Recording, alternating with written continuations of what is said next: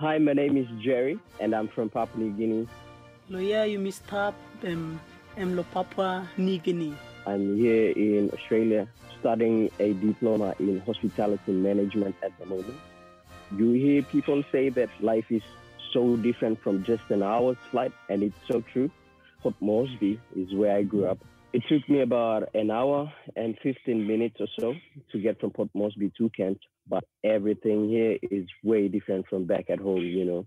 Society itself, my upbringing, the way of life here, and just in general, how things are done here is way different from back at home. Uh, my upbringing is pretty simple. I am blessed to have grown up in the city with both my parents. In terms of siblings, I am the first of four children. So there's my sister who's three years younger than I am. After her, 10 years later, my mom had twins. So I've got a sister and two twin brothers that are about 14 years this year, I think. My mom, she gardens, she plants cassava, um, sweet potatoes, spinach, and corn. She plants them. Papua New Guinea or Port Moresby in general doesn't have a lot of places that are being developed. We still have bushland and mountains there. On the mountainside, you still see people cultivating their crops, especially the peanuts or legumes, things that they can plant and harvest and sell around the local market. So what my mom did was that she did subsistence farming that's just for her own sustenance. She helped my dad put bread on the table. My dad, he is the only one employed. He's a police officer. I still have very vivid memories of my childhood growing up just playing around the area. It's not like here where you get busy with things inside the house, like you have video games here or things like that. But back at home, we go hunting in the bush. We go, you know, we make slingshots. We look for birds, all of that fun stuff. Playing outside was because I did not have video games. I was into the um, adventure and going and climbing trees and looking for things outside. And not a lot of kids have that privilege to have uh, video games. When you go out to the streets or when you go out to, you know, the road, you see your mates there playing touch footy, you're just playing cricket or playing anything outside, and then you get excited and you join them, and soon enough, one thing leads to another. Then we find ourselves climbing trees, or we find ourselves deep in the bush trying to shoot birds down from branches and things like that. Some of the villages in Papua New Guinea do not have access to electricity or running water, but they do have their own natural springs and creeks and things like that is because of the location of the village, deep in the dense jungles or way in between valleys and things like that, which are inaccessible by car. Um, because Papua New Guinea is also very natural, we have our own natural remedies as well. There are herbs um, in the bushes, there are um, natural remedies that we use to remedy any ailments or any cuts or grazes that we might find in the jungle or just from playing around. The only entertainment are the ones that you make them to be like climbing trees or even just getting together and singing around or going swimming in the rivers and things like that and being together. Going to the gardens just picking bananas or any type of food that you can get your hands on and cooking it on the fire and or going hunting. All of these things are basic lifestyles that you have to know about and you have to be aware of your own natural environment as well in contrast to uh, modern society or being in the city. Um, those are the things that are refreshing, like what I love to do. I love my hunting. So we mainly cook wallabies, cassowaries. We would hunt for wild boars or wild pigs. Sometimes into the rivers, we would hunt for deer. Also, a lot of fish, a lot of birds as well, all from the bush. We have our own traditional ways of cooking them underground or just smoking them on fire cooking them with some herbs and some coconut cream, like straight from the tree. It's really beautiful. In terms of wages and in terms of money or income per se, I'd say that Papua New Guinea is for effect is about two to three times lower than the Australian dollar. So on an average, a government worker would get about 500 to 600 Australian dollars if you compare that to Papua New Guinea, that's three times lower than what is being earned here. there is a struggle between the everyday Papua New Guinean without using the word poverty, but I believe that Papua New Guinea has its own challenges in terms of um, the well-being of its uh, own people. The place that I grew up in, um, the suburb is called Gerehu. Um, it's one of those notorious suburbs where, um, yeah, you have a lot of crime going on and things like that. Um, but I wouldn't say it was dangerous for me because that's where I grew up. Like basically, you know everyone there. Everyone knows you. They know your face, even though they don't know your name. They know where you live, who you are, who your father is, who your mother is. But it would be dangerous for another person to be there. I did my primary school to high school in Gerehu. That's my suburb. Then I went on to national high school and I went to university. I was aspiring to be a geologist because Papua New Guinea is a very mountainous region. When I was looking to study here, that was about three years or so. Um, I think I was 22, 23. I did a bit of reading, um, particularly with TAFE. I was very much interested in TAFE because at that time I felt that I wasn't growing any younger. So I wanted to do something more practical, more hands on, which TAFE is just perfect for that. I chose to come over here to Australia, particularly in Cairns, because it's not far from home. Not only do I learn inside school in TAFE, but I also learn from people around me. And Cairns is a very multi, it's a melting pot of diverse cultures and ethnicities here in Cairns. And every place you go, you meet people from certain parts of the world that have come to live here in Cairns. And I think that's the beauty and magic about Cairns. And coming over here to experience that makes me want to be out here more and learn a lot more because um, not only am I learning in the classroom, but I'm also learning how to interact with different people with different religions or different uh, ways of thinking and different cultures that have different approaches to life. So it is an interesting for me. My parents are very, very supportive. They said, we just want you to be safe they let me know that I should go for it. And um, if I think that I can handle it, being independent, being away from home, and being away from everything, then go for it. When I left college or when I got out of university, I was working as a radio DJ behind the mic, talking on radio, playing music and stuff like that. I saved a bit from there, and my dad also helped me from what I saved and that's how we got to pay for everything. And i got over here. I've never got on a plane to be honest. Yeah my first time on a plane. And it was exciting but at the same time i was really sad because knowing that i was going to be away from home for quite a bit for a couple of years. And it was a mixture of emotions. It was daunting or scary but i've never been in a plane before. When i got into the plane and when we took off, it was a very different experience for me, a whole new um, different experience looking down and flying over the sea and seeing everything in between. It was very, very different. But once I landed, I felt all right. I felt that, you know, okay, we're on land, you know, nothing to be afraid of we're here now. So yeah, that was the feeling, and yeah, excited with new experience. Just ensure that everyone that you have winded wound your clocks. And when I did get here, we had a dog from the offices at the airport. Everyone had to get into lines of 10 people or so, or eight or nine probably. And the dog, you know, sniffed everyone and their luggages and baggages. And I had nothing, like no illegal organics or anything on me. But to put it simply, I was just freaking out when the dog sniffed me. Let's, push, let's just put your bag just behind you, if you don't mind. Just this yep. dog.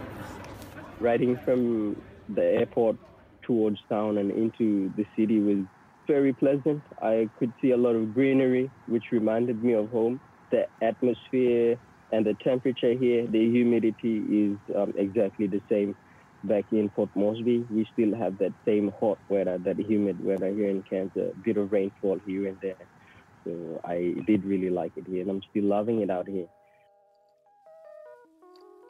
My first day in TAFE was fun, a lot of fun. We got to deal with food straight away, food and beverage, which I absolutely love. We got to make simple sandwiches using the proper techniques and proper um, procedures and yeah, the proper utensils, something more commercial. It was nice. I took a chance with the hospitality, to be honest, because I think the main part was that interacting with people, doing customer service, dealing with food, dealing with beverages, and doing it in a more professional way. We did get up to doing cocktails, and I was assigned to create my own cocktail and mocktail, and I did come up with something creative. They had a couple of rock melons and a couple of strawberries and rosemary, so I had to come up with something. We had to use what wasn't used in the refrigerators and come up with something and make it sell. So I came up with a mocktail, which I called the Rocksteady Guava because I put a bit of rock melon in there, a bit of crushed rosemary and strawberries, and a bit of a guava banda bag. And yeah, it did sell. It was really nice to come up with something that would actually sell, which is nice. When I got here initially, um, I had a friend who let me stay at their place. They took care of me for about a week before school started. They drove me back into the city and we looked for share houses together. After a week being with them, I got to live in a share house and I found it quite easy to make friends. In Papua New Guinea, um, growing up, as soon as you start school, you start speaking English. So that's at about the age of five, and everything is in English, especially being in the city. You talk about the newspaper, um, watching the TV and the radio, uh, it's pretty much in English. Um, main difference in culture is the way of life. Here, people are more modern, but slowly I've learned to adapt. I think my interest in Cairns grew when I started basking in town, in the city. I was playing a bit of guitar, and at the time, I didn't have any job. So, yeah, from time to time, I'd get my guitar, go to the city, and that is when I made a lot of friends.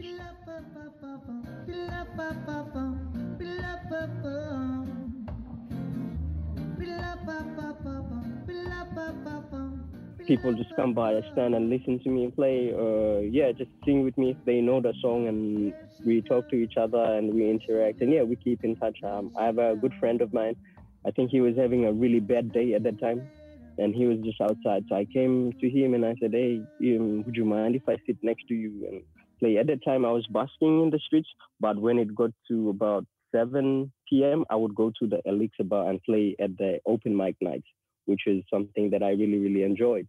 Because of my complexion and my physical features, I think that there was this group of indigenous Australians that thought that I would have been from where they were, or I, I was indigenous as well, and I was singing in front of this Chinese restaurant, you know, just playing my guitar. And they approached me and with big smiles, and you know, I couldn't help but to smile back as well. So we smiled, and they smiled, and then they started speaking to me in their local language. All I could do is just smile at them while playing the guitar. and they shouted Bala. Bala is like brother. So they're like, hey, Bala speaking. I did not understand a word they said, but I got to learn that that's the beauty of music. You know, it doesn't matter where, which part of the world you come from, but if they can relate to you in a beautiful sound, they will. The people will definitely approach you because you bring positive vibes. Baby,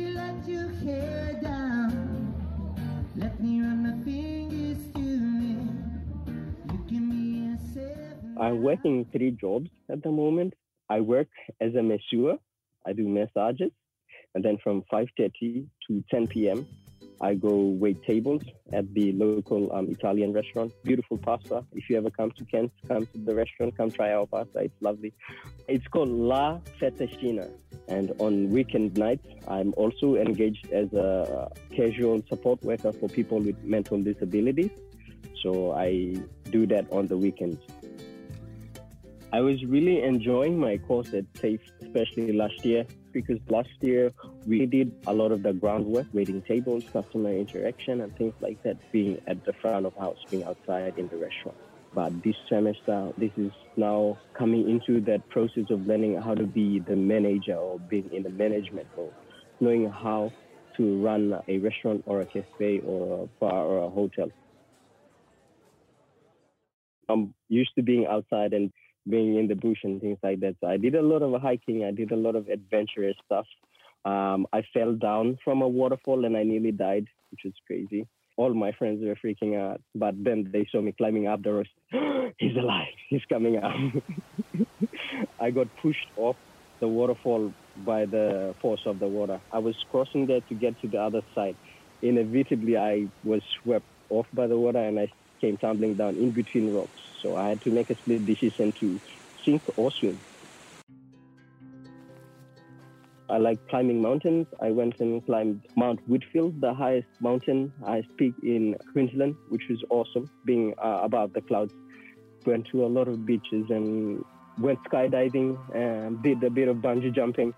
Still anticipating that time for me to be free and go on another adventure. Quality education, uh, that's what I would say. So when my course finishes at TAFE, I would like to still be at La Fettuccina, the restaurant, because it is a very important learning curve for me because what we do in school um, is a bit practical and of what I'm doing in the restaurant. What I would like to do when my course finishes is to grow within the hospitality industry and to gain um, that first-hand experience out in the real world. Ultimately, I'd like to go back and help in any way that I can. I know that for a country like mine, Papua New Guinea, change doesn't happen over time. But coming back to the Bible, you know, a faith as small as the mustard seed can move a mountain. And I think in knowing that and in believing that, I'd like to say that ultimately, I'd like to stay here for a bit and see where my education, where my career takes me. But ultimately, um, I'd like to go back and input as much as I can in terms of positive impact into my own community to bring these acquired skills and knowledge and experiences that I've gained here to go back and impart that to people back at home or to my community. Change doesn't happen overnight, but I believe in changing it slowly by slowly and eventually and gradually getting to where we want to be together as a team. Because teamwork is, is important and T E A M, you know, it means that together everyone achieves more for those of you that are out there aspiring to come study in TAFE Queensland or go abroad overseas, especially here in Australia, it's a beautiful place and dreams are for free, you know. And also, I read in a classroom in TAFE, there's a note that said, success doesn't come from the way you think it does, it comes from the way you think. So, if you're trying to take a chance to come study here in Queensland, Australia, or TAFE, good things come to those who wait, but better things come to those who go out and get it. And here I am. I came out. I left my comfort zone, and yeah, it's all about you crushing it and being true to yourself. If you've enjoyed this story and want to explore studying at TAFE Queensland, visit us at tafequeensland.edu.au. Click on the International tab at the top of the page. That's T